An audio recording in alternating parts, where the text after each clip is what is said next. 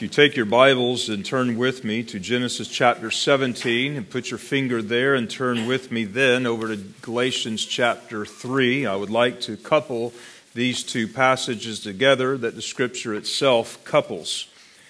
Before we get there, I would want to bring us back around to where I opened up the service and had you meditate on a particular passage of scripture.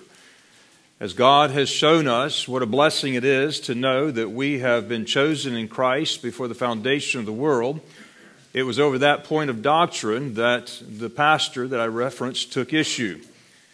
It is that first year in my time of ministry in which that doctrine became, uh, well, I should say the first several years of my ministry, that particular doctrine of election became one of the most con- uh, con- uh, contentious points of doctrine that I've ever faced in my life with people taking issue with it. I had one young man just out of college that approached me after Sunday school one day and he said, You know, all this stuff about election and, and, and predestination, you know, that, that's just heady stuff that has no application to it. We just need to be about life.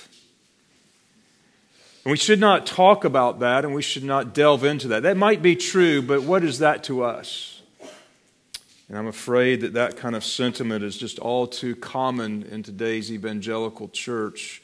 And while we have such a low view of the church, because we have such a low view of God.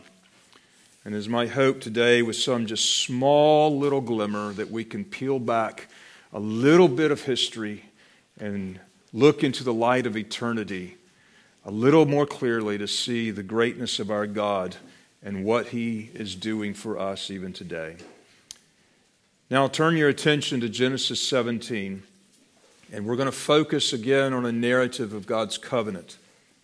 It says in verse 7 I will establish my covenant between me and thee, and with thy seed after thee and their generations for an everlasting covenant, to be a God unto thee and thy seed after thee. And I will give unto thee and to thy seed after thee the land wherein thou art a stranger, all the land of Canaan, for an everlasting possession, and I will be their God. Now, if you have your finger in Galatians 3, I'm going to reference this very particular text that Paul references, beginning at verse 15. Now, hear the word. Brethren, I speak in the manner of men, though it is only a man's covenant, yet if it is confirmed, no one annuls or adds to it. Now, to Abraham and his seed were the promises made. He does not say seeds, as in many, but of one, and to your seed, who is Christ. And this I say that the law, which was 430 years later, cannot annul the covenant that was confirmed before God in Christ that it should make the promise of no effect. For if the inheritance is of the law, it is no longer a promise, but God gave it to Abraham by promise. Let's pray. Father in heaven, as we attempt to peel back the historical narratives and the narrative arc within the history of your people and even in our lives to see into eternity this is something only the Spirit can do. And we ask for the faith to be able to see your glory. We ask that as we behold the glory of your face in Jesus Christ, that we would be changed from glory to glory into his likeness. Lord, forgive us of all of our sins. Cleanse us from every spot and any blemish and all the squelching of the Spirit that would hinder His work from opening up His Word, His living Word, to our lives today, that would cloud the, the vision that we would need for Christ. But Lord, we need to see Him so that we do not sink in the waves and the sea. We need to see Him. We need to see him high and lifted up, whose train fills the temple and whose glory goes throughout all of the earth, and where the angels are crying out, Holy, holy, holy. So fill this place with your presence and ignite your word with your spirit to bring forth the fruit for everlastingly in our souls and our lives. For your glory, we ask it. In Jesus' name, amen. You may be seated. There's a certain sense of gravity as I delve into eternity. It's a difficult task for any of us. I struggled with this message all week and thinking it was going to be simpler than it was because I began realizing I'm wrestling beyond our sphere of time, space, and matter. And as we think about that, that is exactly what we need. As we've been doing, we've been tracing some of the narrative arcs in Scripture to see how the Scripture themselves are unified, and so that we see, even in those narrative arcs, the reality that is behind them in God Himself working in history. And this morning, the narrative arc of history from Genesis 17 over into Galatians chapter 3 is one that will peel us right off of the page of history into the presence of eternity. So I was thinking about this this morning. I, I thought about the fruit and how it is that sometimes we just can take a fruit and it's not really this that I want to put in my mouth, but that's the stuff right there. And I want to peel this back a little bit. And that's what's going on here in the text before us as you, you have this text.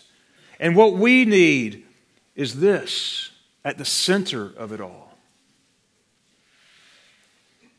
So, whatever problems you face today, whatever fears or worries you have, and whatever burdens you bear, whatever heartache or brokenness you are facing, whether whatever you suffer, both physically or relationally or mentally,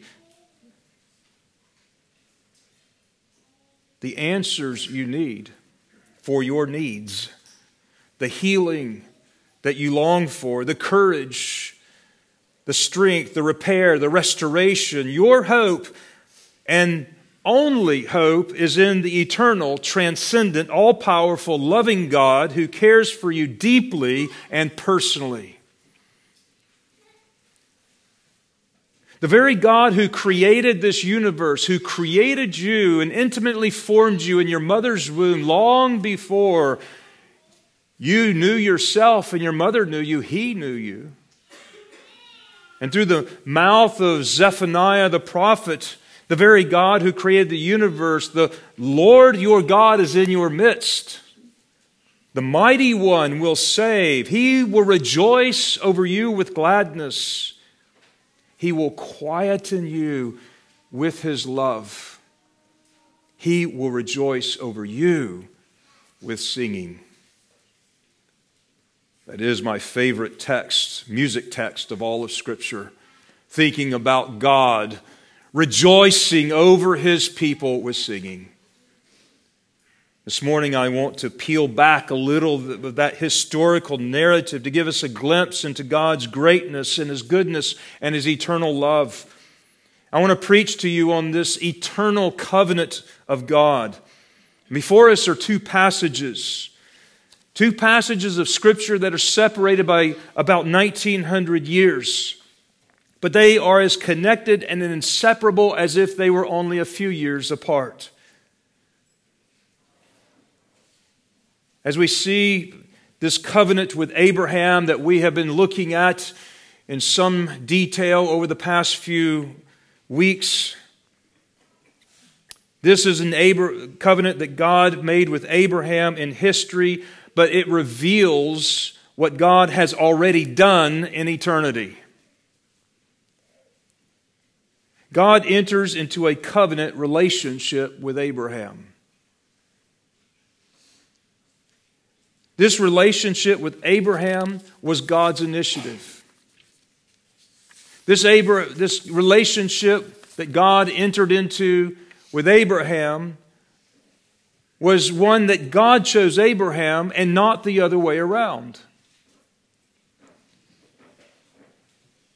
This relationship that God established with Abraham is one that God told Abraham what he, God, was going to do for him. God set the terms. God was going to bring it about. And it was blessing beyond what Abraham could possibly imagine. And this covenant relationship was filled with God's abundance to Abraham and his family, and that is the same covenant that you are into with Christ in God. But in this covenant, God shows himself in Trinity in the covenant with Abraham, and that is an important concept because that Trinitarian life is that which flows out of God himself into our lives and brings us into a Trinitarian relationship, one with another, with our God. We've been speaking about a covenant relationship, and this covenant is a special kind of relationship between two or more persons. And if you notice here in Genesis 17, once again, I want you to notice the parties of the covenant. As we see in that verse, the parties of the covenant are between God and Abraham and his seed. On the one hand, God, and on the other hand, Abraham and his seed.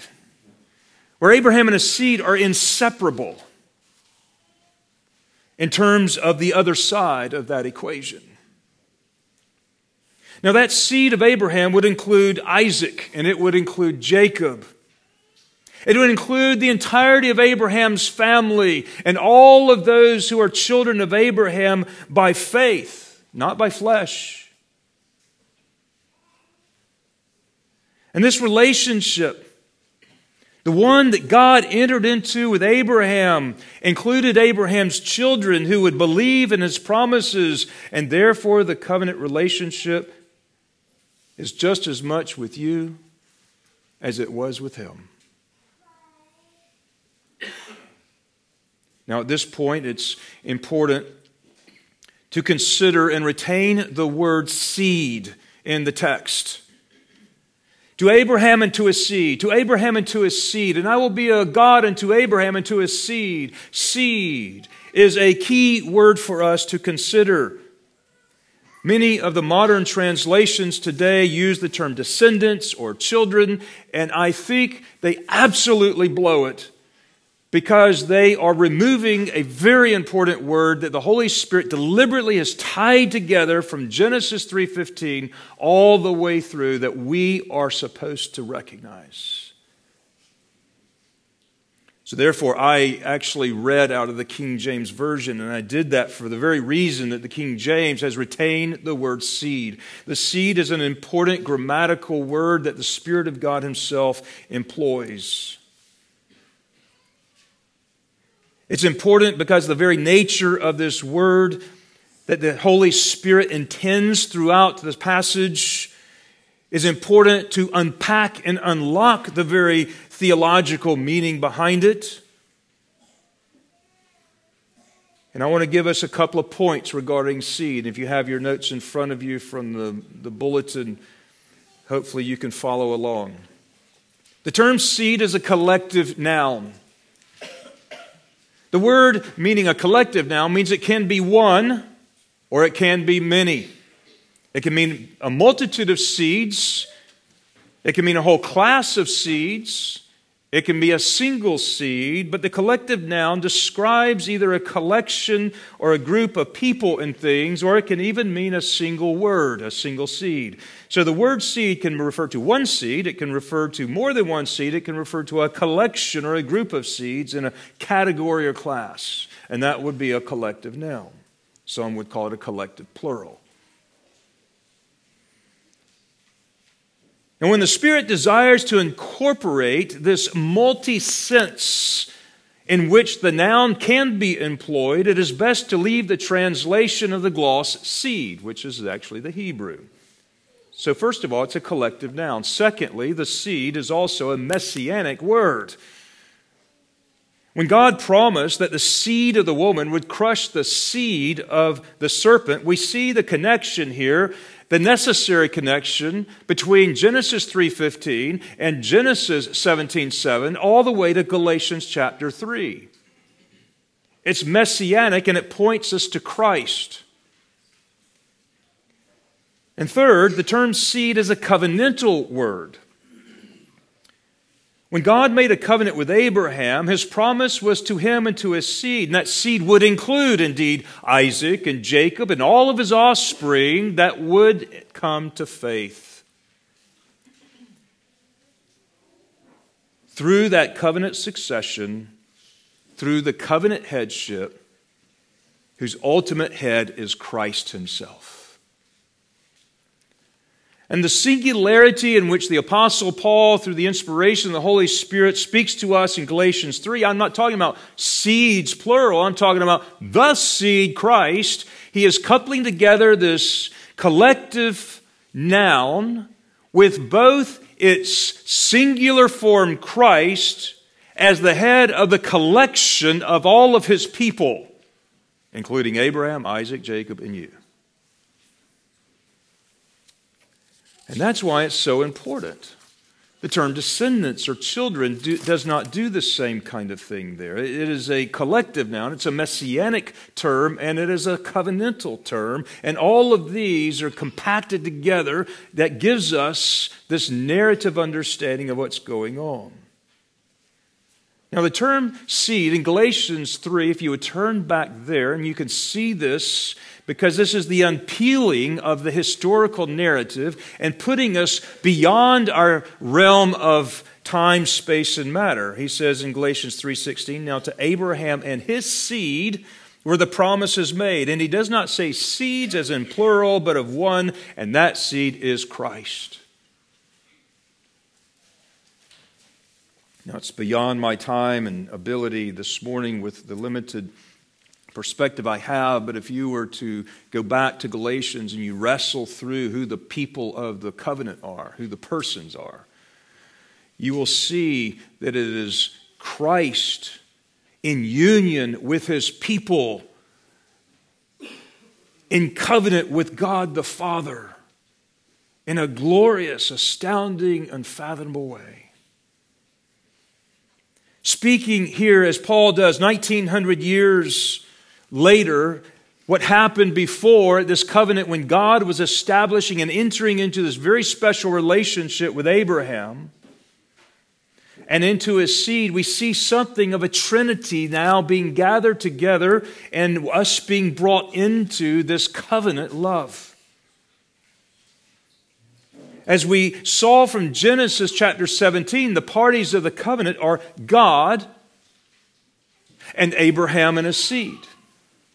But as that is clarified for us in Galatians 3, what we see is the, the, the parties of the covenant are God and Abraham and Christ.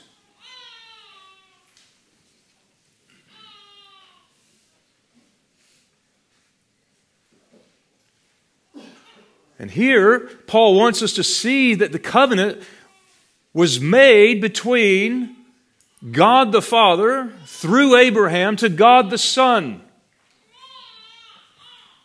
And what this does is it takes the focus of this arc right off of the page of history. And as we see, it's just going to peel back exactly what is there. And what it's going to do is it's going to take a little bit of history and take it away so that we can see the core of what's going on.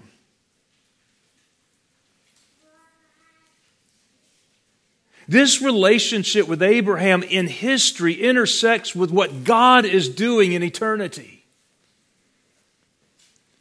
And we feel the tension here. I've struggled with this here because it is going beyond our realm of understanding. We are earthly creatures bound by time and matter and space, and what we know by the human intellect will be bound to that realm.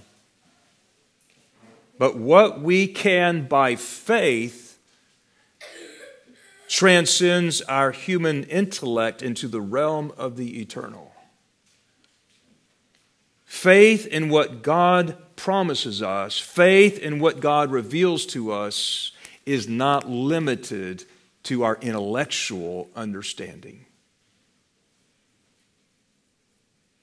That's hard for us post Enlightenment Western folks who live today who want a rational answer for every question that we have. To reduce it down to a logic of the mind of the intellect, and yet we will not have faith if that is the only realm.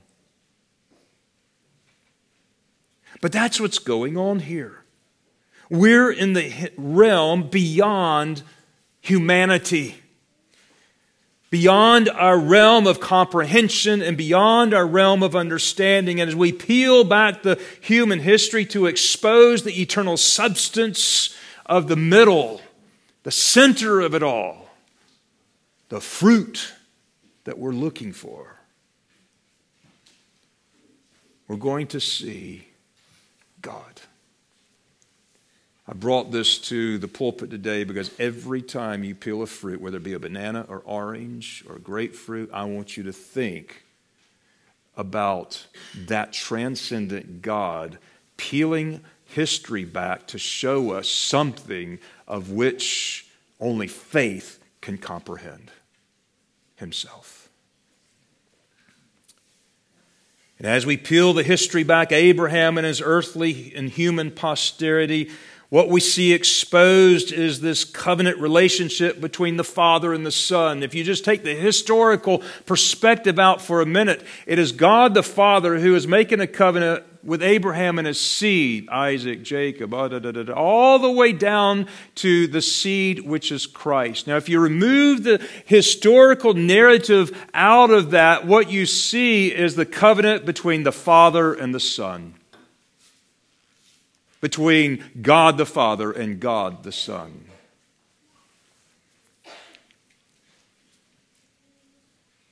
And that changes everything.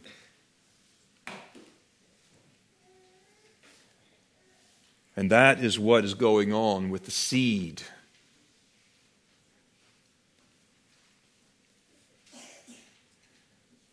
And that is why the law, which came 430 years after this covenant with Abraham, could not nullify that covenant. This covenant relationship is eternal. Nothing in time, no event in history can change this relationship between the Father and the Son. And the point here is to show us what God is doing in eternity. The intersection here to there is through Christ in our faith. So let us consider once again that covenant when that covenant was cut back in Genesis 15. You have your Bibles? I want you to turn back to Genesis 15.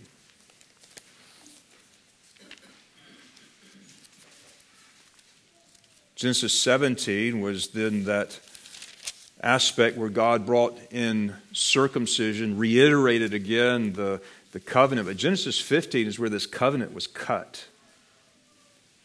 Now, this context here, and I'll just briefly summarize it. This is when God then once again promised to Abraham his word, his promises, of which then Abraham would then receive by faith. And that key verse in verse 6, which has been used throughout the New Testament to show that it is God who then imputes the righteousness to us through faith by his grace and yet, it is the cutting of this covenant that was all initiated by God. It was not a bilateral agreement, this was a unilateral agreement.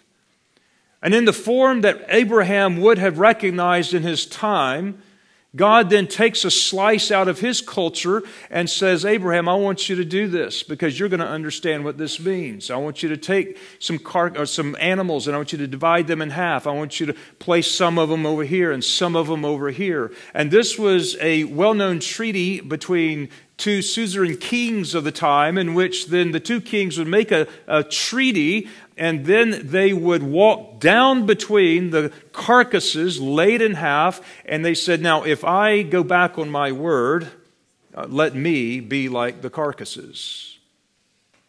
But in this particular form, there was something going to be very different, and Abraham was not one of the parties that went down between the carcasses, only God.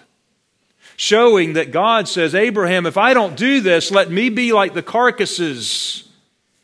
My word is certain, and it does not require you passing down the aisle. I'm going to do this. You must believe me. And so God alone passes down through the aisle. And it says in Genesis 15, 17, it says, And it came to pass that when the sunset or sun went down and it was dark, behold, there was a smoking furnace and a burning lamp that passed between those pieces. In the same day, the Lord made a covenant with Abram. That's where we get the term cutting of a covenant. Now remember, it was only God who passed through those pieces, binding himself alone to fulfillment of the obligations of that covenant relationship.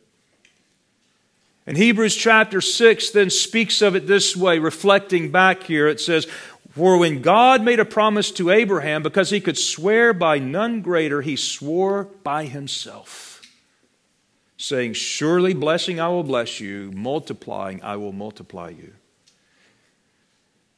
But notice with me in the text, a little closer look, if you would, in verse 17. There are two figures that are walking down that aisle, not a single figure. It was a smoking furnace and a burning lamp. But it was only God that was walking. What we're seeing here again is a little bit of the peeling back of the historical narrative to see an eternal covenant between the persons of the Godhead, which they lovingly invite us into. The covenant relationship between the persons of the Godhead, between the Father and the Son, that included the Holy Spirit, was not merely and only in relationship to our salvation, but this relationship in the Godhead among the three persons expresses the very nature of God. God is a covenant God. The covenant is a relationship. And this relationship that God He Himself has with Himself is covenantal.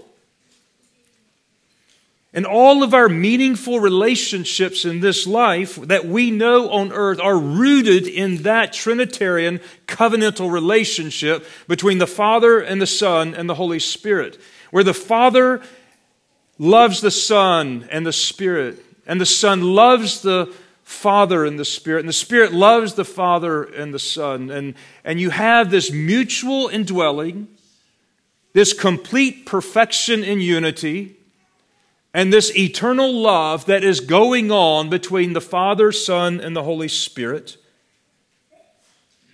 And this covenantal relationship being expressed between the three persons then defines for us every meaningful relationship that we have among ourselves. Jesus taught us to pray, Our Father. Jesus says, You are my bride. He is not ashamed to call us his brothers. He calls us his friend. All of these have meaning and definition in this Trinitarian covenantal relationship that God Himself enjoys from all of eternity. And our covenant relationship with God then is rooted in and it springs forth from this covenant that God has with Himself. And at the very heart of this relationship that God has with Himself is, is love, unity, mutual indwelling, and love. God is love. It's not that He's just loving, the Bible says He is love. He did not need us as the objects to express the love because He was loving Himself in a Trinitarian fashion covenantally before the foundations of the world. Eternally so.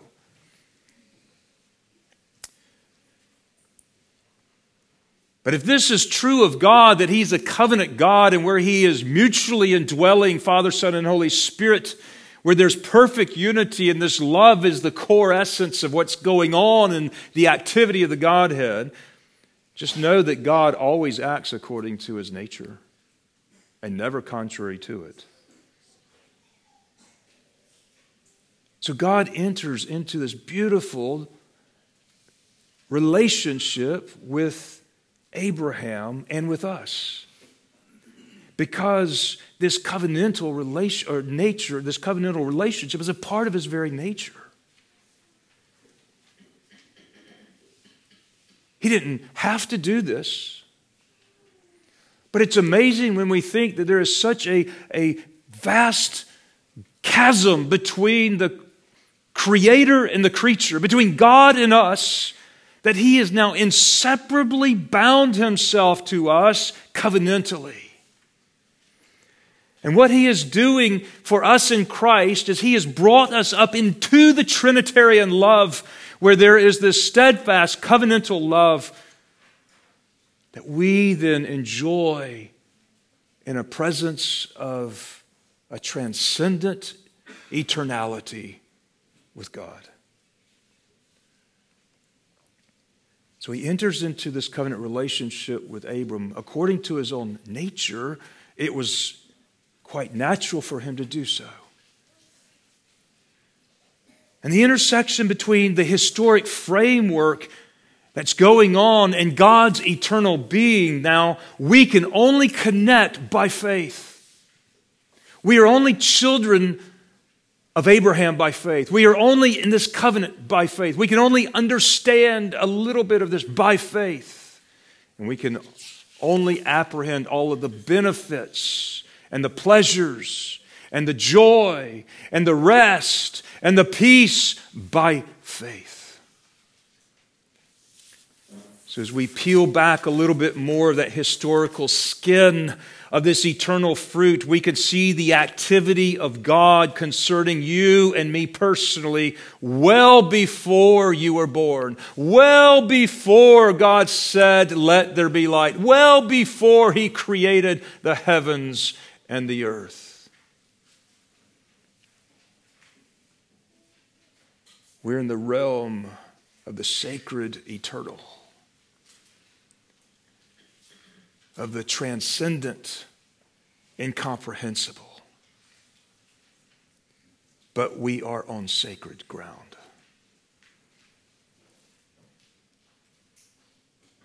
The Bible speaks about what God was doing before the foundation of the world. Scientists struggle about the origins of the universe. They go all the way back in time, time, time, time, time, but they cannot find the point at which it was because they're fixed in time and they cannot get out of time. But God says there's a lot going on before time. It is a world beyond the framework in how we were made. It is beyond the framework of our time, but not beyond God's eternality. It was beyond our world, but not beyond God's existence. And this is a realm that is beyond our comprehension, but not beyond our faith. The Bible speaks about the foundation of the world, before the foundation of the world. That phrase is used several times in Scripture. And as again, I'm going to reference the notes that you have before you on the back, I believe I started something of this to help give a reference. I'll just briefly go through this because I want you to see what was happening before the origin of the universe. Because a lot was going on and it contained and pertains to you. There's seven categories of activity that God was about before the foundation of the world. And maybe I've grouped them in terms of six, no seven.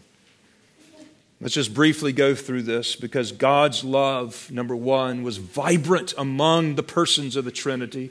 John 17, this great high priestly prayer that the disciples could hear Jesus praying out loud in their midst. He wanted to peel back a little bit to let them hear of an eternal conversation between the Father and the Son. And he says, Father, I desire that they whom you gave me be with me where I am that they may behold my glory with which you've given me.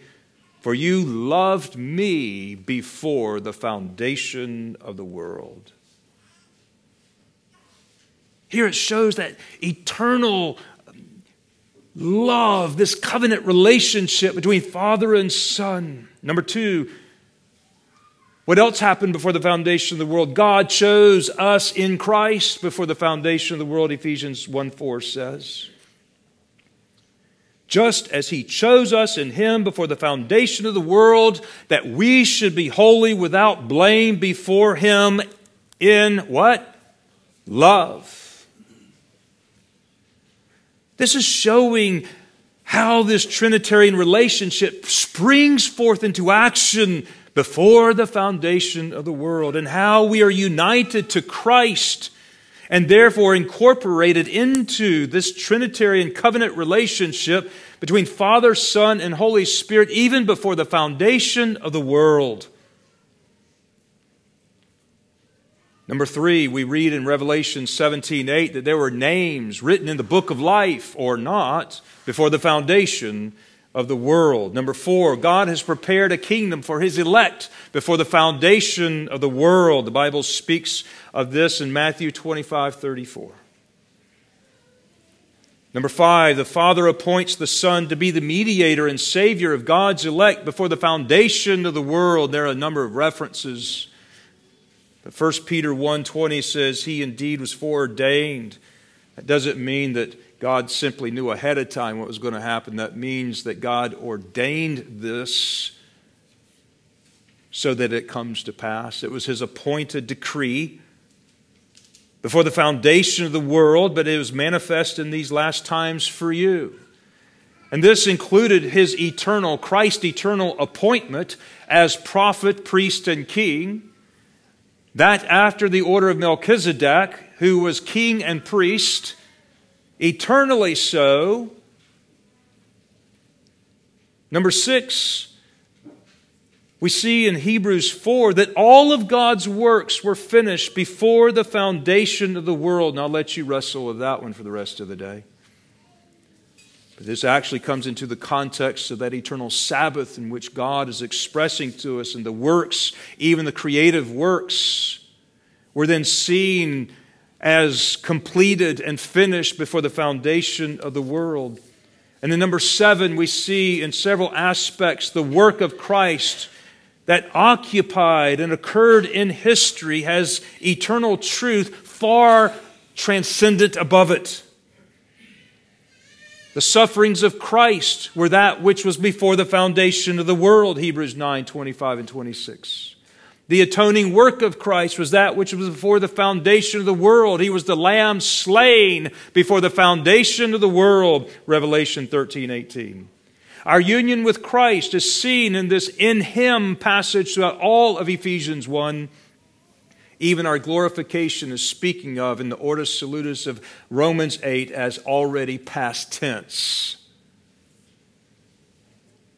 See, behind the historical peel of the framework in which we live is God's eternal truth.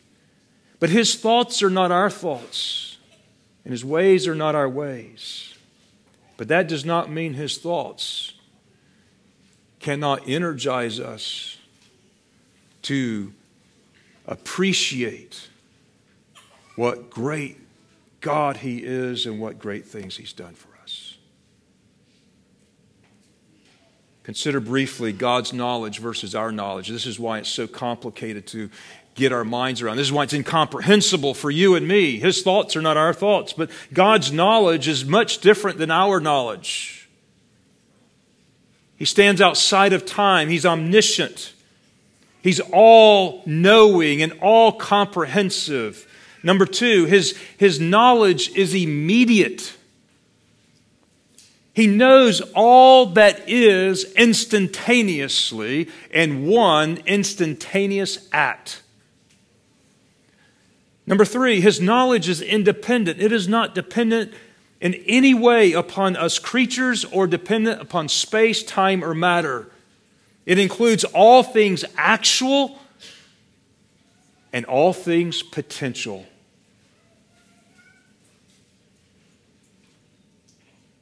Number four, his knowledge is essential and not relative. Man, you and I, we only know things by properties and relative properties, but not God. God knows them perfectly and directly by their very essence. He knows you in a way that you don't know yourself. He knew you in a time when you were not even yet born. But God's knowledge is also simultaneously and not successive. God's knowledge does not grow from thought to thought or progress from succession to succession. He doesn't grow from a knowing state to an unknowing state. And all that to say that God's thoughts are not like ours. And He comprehends it all in an instantaneous act we don't even understand and don't even have a framework for that kind of thinking because we are subjects and created in time the way He intends it to be. But He's expressing something that we can only apprehend by faith. I didn't say understand, I said believe. It is outside our realm to intellectually grasp this or to understand this, but it is not outside our realm of faith to know that these matters are true. Our faith in the eternal, self existent God is what brings us into the realm of His covenant love. And as I bring this to a close this morning, I want to shed some light on some application for us. What does that mean to us? You who come in burdened and heavy laden, you who come in with worries and cares, you who come in with sorrows of disappointments, of relationships that are broken, or troubles and worries about tomorrow. What does it mean for us? First of all, God is a Trinity. And re- He relates Himself and to Himself covenantally. And as He relates to Himself, Father, Son, and Holy Spirit covenantally, there is the core essence of perfect unity, mutual indwelling and love. That's an ontological reality with God. But number two, God acts out of his nature and always in accordance to it. And therefore, God's act of creation and redemption is an expression of the very covenantal nature that is true of him. And this is why God relates, and he only relates to people through covenant this covenant relationship. Number three, when God saves us, He brings us then into a deep and profound relationship with Himself. A relationship that He has been enjoying for all of eternity. And as each of the members of the Godhead enjoys unity and mutually indwelling with one another and in love, we are brought into that covenantal relationship by the power of the Spirit in Christ before the throne of the Father. And we are brought to the Trinitarian God collectively with one another to live out and indwelling with one another, not ontologically like God, but through the essence of love, being unified in the Spirit and of one mind in these things, and to know and to express and to give thanks and praise to our Creator and our God and our Redeemer, who forever is, and we with Him. Number four, God knew long before we were ever born who we were personally, and He planned our life out particularly. Jeremiah 1 5 expresses this in this tremendous passage when he says, in the inspiration of the Spirit, Before I formed you in the womb, Jeremiah, I knew you. Before you were born, I sanctified you, and I ordained you to be a prophet to the nations. His script was already written. That in no way gives us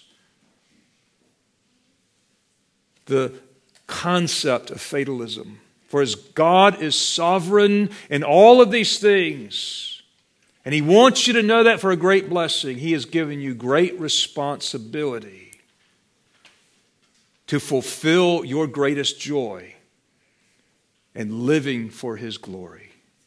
Number five, the way to transcend beyond your earthly struggles is to connect with the eternal God, and that can only be done by faith through the power of the Spirit. We're going to connect with eternity, and we are right now through the power of the Word. The Word is what gives us greater faith. It which brings faith into the very things that God has promised us. It brings us into connection with God. This is not just the Bible, this is the living Word of God, which can pierce asunder between soul and spirit and reveal the intentions of the heart. It is a living Word, and when we hear it preached and when we hear it read, it is God speaking. We are in the realm of the eternal, but you're not going to connect with that unless you believe it. Number six, as you enter into this covenant relationship with God through Christ through faith in Christ by grace. There are a lot of good things to know.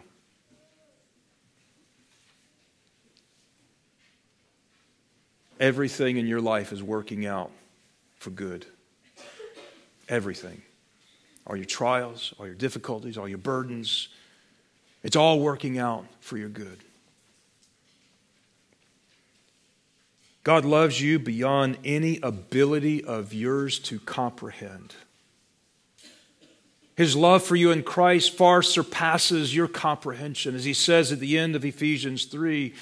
But he wants you to know a little bit more of, the, of that breadth and width and height and all of the dimensionality of that. But you can't comprehend it. That's how much. God has a tomorrow planned out for you. He simply wants you to trust Him today. And know that God knows you better than you know yourself. He knows you essentially, He knows you instantly, He knows you all comprehensively. And He knows what's best for you. Yield yourself, everything you have your wife, your children, your car, your house, all your possessions. Yield everything up to God. Everything. Deny yourself and, and pick up your cross and follow Jesus and everything that's important or you value in life. Just yield it over to Him. All of your dreams, all of your mindset, all of your, your things that you're pursuing. Just yield it all up to Him and let Him take it and morph it into something that's well beyond what you can comprehend. And God knows your cares and your burdens. He knows what you came in here with today. And He deeply, deeply cares for you. He desires to relieve you of all of your troubles, and He will certainly do so.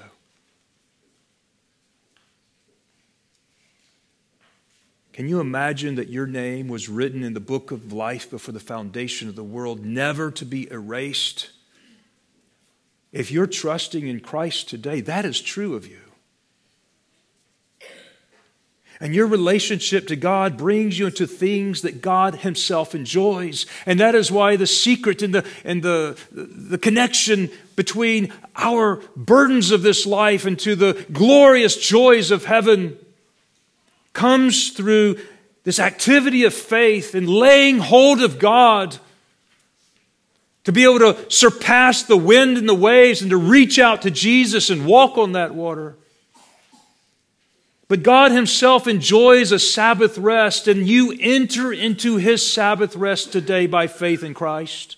into that covenantal realm of eternality, of Sabbath rest. You enter into this eternal covenantal love of which only He can give to you. This relationship with God brings you into His unity. It brings you into His joy and laughter. It brings you into His rejoicing and it brings you into His singing over you with great rejoicing. And your relationship with God in faith in Christ brings you into the things that He Himself enjoys. It brings you to His feast. God's eternal nature is learned through his historical acts, including what's going on right now in your story. So peel a little bit of that narrative back and keep your focus upon God, who is at the center of your life, the center of this world, and yet beyond it in an eternal way. Trust God in His Word and get in touch with His eternal presence. Let's pray. Our gracious Father, how much we all need this bearing out in our life. And so we ask as we conclude the preaching of your word and come to your table that your Spirit would activate us and a fresh faith be poured into us that we might lay hold on that eternal treasure that we have in Christ laying up for ourselves treasures in heaven and not here on earth, knowing that this time will be but short, but our eternity will go on forever. Lord, for those that are struggling here with burdens and cares and worries and anxieties and health issues and, and all the struggles that they bring and that this life in this fallen world offers, Lord, we pray that your Spirit would touch them with great comfort in the truth of the gospel that you would give them a peace that passeth all understanding, that they might know a little more of the love that they cannot comprehend. And we ask that your grace would be abundant in all of our lives where our sin has abounded. And we might forever praise your holy name and give you thanks for all of these spiritual blessings from before the foundation of the world, which are true in us in Christ and is being lived out historically in each of our stories today. Lord, may we see more of you and trust you. This is our greatest need. May it be so. In Jesus' name, amen.